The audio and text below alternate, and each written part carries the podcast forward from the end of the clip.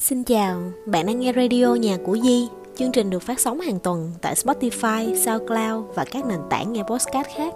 Mình là Diệu, mình kể chuyện về sách, về trải nghiệm học tập, làm việc để phát triển bản thân và hành trình chữa lành. Hồi đầu tuần, mình có dịp nói chuyện với lại một người bạn hồi cấp 3 thì bạn hỏi mình về cái quá trình mình học PhD, tức là lúc mà mình theo đuổi cái việc học tiến sĩ ở bên Mỹ và lý do vì sao mà mình lại thôi không theo đuổi PhD nữa để về Việt Nam. Và khi mà mình về Việt Nam rồi thì mình có thấy vui không? Thì lúc mà mình trả lời cái câu hỏi cho bạn mình mới thấy là à thì ra mình đã đi một cái quãng đường dài đến như vậy. Rồi đến hôm nay trong một lần lướt Facebook mình có thấy một cái bài post của một bạn hỏi trong một group uh, nói chung là một group học tiếng Anh. Thì bạn nói là hiện tại bạn đang đi làm và cái quá trình mà bạn học IELTS để lấy chứng chỉ và phục vụ cho một cái mục đích nào đó của bạn bạn cảm thấy rất là khó khăn bởi vì cái việc đi làm nó đã chiếm gần như là hết thời gian của bạn rồi. Và sau 7 giờ tối thì bạn cảm thấy rất là mệt và học rất là khó vào. Khi mà mình đọc cái bài post đó, mình cảm thấy giống như là mình được trở về lại cái khoảng thời điểm mà mình vừa đi làm, vừa chuẩn bị các chứng chỉ để theo đuổi một cái học bổng tiến sĩ, học bổng PhD và mình có comment ở phía dưới. Và mình nói là thật sự thì mình rất là hiểu cái hoàn cảnh đó. Vì mình cũng chính là cái người đã từng trải qua cái chuyện đó rồi. Mình đã từng đi làm từ 6 giờ sáng đến 6 giờ chiều một cái công việc hành chính. Sau đó thì mình còn đi làm thêm 2 đến 3 job vào buổi tối và vào cuối tuần, hầu như là thứ bảy hay chủ nhật thì mình đều bận để làm những cái công việc. Thì nhiều người hay hỏi là tại sao mình lại phải dành nhiều thời gian để đi làm đến như vậy mà không kiểu dành thời gian để nghỉ ngơi hoặc là dành thời gian đó để luyện thi các chứng chỉ. Thì thú thật là mình cần phải đi làm để trang trải cuộc sống nôm na là để kiếm tiền đó bởi vì lúc mà mình còn học đại học á, thì mình cũng đã có đi làm thêm mình có dạy thêm nhất là dạy thêm tiếng Anh luyện thi đại học cho mấy bé lớp 12 nhưng mà lúc đó cái khoản tiền nó cũng chỉ nhỏ thôi. Thì khi mà mình tốt nghiệp rồi thì mình phải kiếm một cái công việc ban ngày để đi làm. Nhưng mà mọi người biết cái tiền để mà đi thi chứng chỉ nó hoàn toàn không có hề rẻ.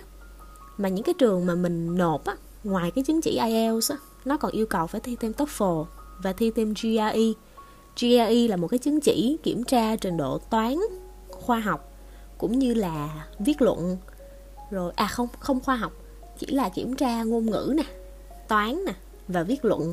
Và cái giá tiền thi nó rất là mắc, mà mình lại không có đi học trung tâm. Hầu như là cả mấy cái chứng chỉ đó mình đều tự học ở nhà, cho nên mình sẽ dùng tiền đó để dành để đi thi chứng chỉ và để mua sách vở để luyện. Rồi sau khi mà đi thi chứng chỉ hoặc là mua sách vở để luyện thì mình cũng cần phải dành một cái khoản tiền để nộp hồ sơ nè, để gửi bản điểm nè rồi sau đó còn phải thu xếp tiền để nếu như mà có được học bổng sang Mỹ á, thì mình cũng cần phải dành dụm một khoản để mang sang đó làm cái tiền. Khoản tiền đầu tiên á để có thể ở thuê nhà rồi mua sắm đồ đạc này nọ thì cái dự tính của mình á, là phải mang được sang Mỹ 5.000 đô. Tại vì đó là cái số tiền mặt tối đa mà trong cái chuyến đi đó mình có thể mang để mình có thể uh, lo những cái tiền uh, cọc nhà vân vân cái kiểu và để phòng thân nữa. Cho nên cái việc mà chuẩn bị cái số tiền lớn như vậy. Trong vòng một năm á, thì đối với mình nó không có dễ. Tại vì mình cũng còn phải trang trải cuộc sống nè. Rồi mình cũng muốn biếu một chút tiền cho gia đình. Rồi lúc đó mình cũng mới đi làm, cho nên lương của mình lúc đó cũng không cao đâu. Thời điểm bắt đầu mình đi làm, lương của mình khoảng 6 triệu nhỉ. Xong rồi sau đó thì mình được lên chức. Thì lương của mình lúc đó cũng khoảng tầm 10 11 triệu, cỡ đó à nếu như mà mình thật sự mình muốn thi một cái chứng chỉ như IELTS là đã gần 5 triệu là hết nửa tháng lương rồi rồi mình còn phải đi lại ăn uống nữa, cho nên cái việc mà mình phải đi làm thêm việc này việc kia thì đó là một cái điều gần như là bắt buộc. Vậy thì cái thời gian còn lại á, thì mình dùng để học tiếng anh. Thì cũng rất là may là tại vì mình thích tiếng anh, cho nên từ trước đó là mình đã có sự chuẩn bị rồi. Nên sau này thì cái khoảng thời gian đó mình chỉ dành để luyện đề thôi nhưng mà đối với GRE á, là thi một cái một cái chứng chỉ hoàn toàn khác bởi vì nó kiểm tra cái tiếng Anh đó một cái trình độ cao cấp hơn. Cho nên gần như là mình học ngày học đêm kể cả ở trong văn phòng mọi người cũng có thể thấy là mình đã dán chằng chịt khắp nơi trên bàn của mình những cái tờ giấy sticky notes để mình ghi xuống những cái từ vựng khó. Đến mức á, mà một số đồng nghiệp nước ngoài của mình á nhất là những người ở anh á họ nhìn vào họ cũng nói đây là những từ cổ và những từ cổ này thì rất là khó kể cả họ nhiều khi cũng không biết nó là nghĩa gì. Nhưng mà bởi vì cái chứng chỉ GRE nó yêu cầu như vậy cho nên mình bắt buộc phải học. Rồi nghĩ lại cái khoảng thời gian mà khi mà mình nộp hết tất cả những điều đó và mình được hai trường ở bên Mỹ cấp học bổng toàn phần và được uh, lương hàng tháng thì thật ra là nếu như mà bạn đi làm nghiên cứu về khối khoa học á thì sẽ có giáo sư tức là người hướng dẫn trực tiếp á, thì sẽ trả lương hàng tháng cho bạn. Tại vì ngoài cái việc bạn đi học á, thì bạn còn làm nghiên cứu ở trên lab nữa. Thì giống như là tiền lương để bạn trang trải thật ra cái khoản nó cũng không nhiều đâu. Nó sẽ vừa đủ để cho bạn thuê nhà ăn uống và sẽ dư ra uh, 200 300 đô gì đó mỗi tháng để có thể bạn tiết kiệm hoặc là bạn đóng bảo hiểm hoặc là bạn có thể lâu lâu đi ăn tiệm ở ngoài với bạn bè. Hoặc thỉnh thoảng một năm thì bạn có thể ờ, mua vé máy bay để đi du lịch ở những cái bang ở nước Mỹ chứ thật ra mà nếu mà để mua vé máy bay về Việt Nam thì nó cũng là một số tiền lớn. À, và tại sao khi mà mình đạt được những điều đó rồi á thì mình lại không theo đuổi nữa? Sau một cái học kỳ ở bên Mỹ làm PhD á thật ra cái con đường nghiên cứu của mình á nói chung á là cũng thuận lợi hơn so với nhiều bạn khác. Nhưng mà có một cái khoảng thời gian á mình đứng trước gương mình nhìn thấy mình ở trong gương không phải là cái con người mà sau này mình muốn trở thành. Đó chính xác là cái suy nghĩ lúc đó mình đã thấy như vậy. Ngoại trừ những cái áp lực từ công việc thì mình nghĩ là cái quá trình học PhD ai cũng phải gặp phải. Nhưng mà mình còn có một cái cảm giác rằng là mình không phải là mình nữa. Rồi được PhD rồi thì như thế nào? Sau khi PhD rồi mình sẽ làm gì? Hay là cuộc sống của mình từ đây cho đến sau này? Nó sẽ vẫn là những cái chuỗi ngày mình lên lab, mình làm thí nghiệm, mình về mình đọc bài, mình nghiên cứu, mình gặp sinh viên, mình hướng dẫn sinh viên. Nó có phải là cái cái tương lai mà mình mong muốn không? Nó có là cái tự do mà mình mong muốn không? Nó cũng có phải là một cái cuộc sống mà sau này mình sẽ cảm thấy vui khi mình nghĩ về không? Những cái điều đó nó cứ trăn trở mình mãi. Cho đến một lúc mà mình coi một cái à, một cái quảng cáo về bảo hiểm dịp tết nó tên là sống như ý. Ở trong đó có một bài hát là ai cũng được sống như ý mình. Có một cái anh chàng đó cũng có một cái thời điểm anh nhìn vào gương. Và anh thấy cái người ở trong gương á, con mắt đỏ hoe, mặc bộ đồ bảnh bao lắm, nhưng mà không phải là con người của ảnh. Thì cái lúc đó mình giống như là kiểu người sực tỉnh cơn mê vậy mình nghĩ à thật ra thì những cái điều đó nó giống như là những cái mong muốn của mình. Tức là mình mình muốn có cái giấc mơ mỹ mình có cái giấc mơ mỹ từ lúc mà mình còn nhỏ. Thì bây giờ mình thực hiện được rồi mình đã đi đến một đất nước thật xa, đi một mình, không có ai thân thích, ngoại trừ những người bạn cũ. Mình đi hoàn toàn bằng học bổng, bằng tiền mình tự dành dụm. Đó là cả một cái thành tựu lớn lao mà chưa bao giờ mình mình nghĩ là mình sẽ có được đó thật ra chỉ là cái mong muốn và mình cố gắng mình hoàn thiện thôi.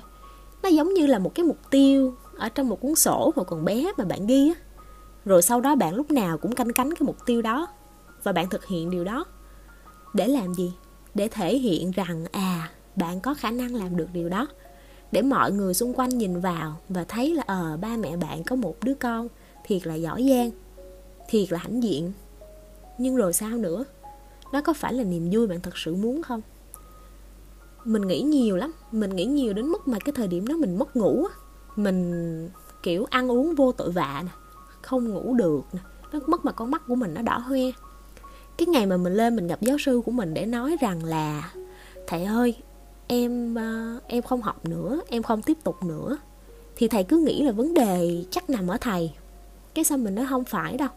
Lúc đó mình tháo cái mắt kính của mình xuống. Mình nói, thầy nhìn vào mắt em đi con mắt em mấy ngày hôm nay em không ngủ được, nó đỏ hoe như thế này nè. Em nghĩ rằng nếu như em cứ vẫn duy trì cái tình trạng này, thì chắc chắn việc trên lab em vẫn sẽ làm tốt thôi. Bài báo nghiên cứu khoa học em vẫn sẽ ra đều thôi. Nhưng đây không phải là con người mà em muốn. Khi mình nói nó như vậy thì mình mình sắp khóc. Mình nghĩ là mình đã nói thật được cho thầy biết là thật sự cái suy nghĩ của mình là như vậy. Mình cũng không có phải kiểu uh, mong đợi thầy sẽ níu giữ mình lại hay là offer cho mình những cái gì đó tốt hơn. Chỉ là lúc đó mình muốn dừng lại thôi.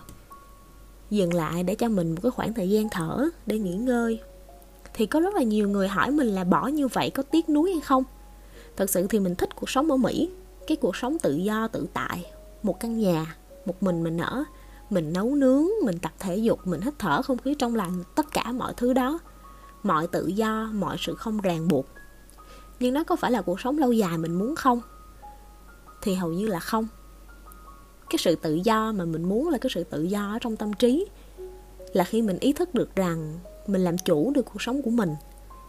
Mình có thể làm điều này, điều kia, có thể mình sẽ không không được gọi là đất tờ, ông này, bà nọ. Nhưng mà mình vẫn là mình thôi, vẫn là ngọc diệu. Ngọc diệu có thể là bất kỳ ai chúng ta có thể là bất kỳ ai, không cần một cái title, một cái danh xưng nào đó đứng phía trước cái tên mình. Mình vẫn là mình thôi.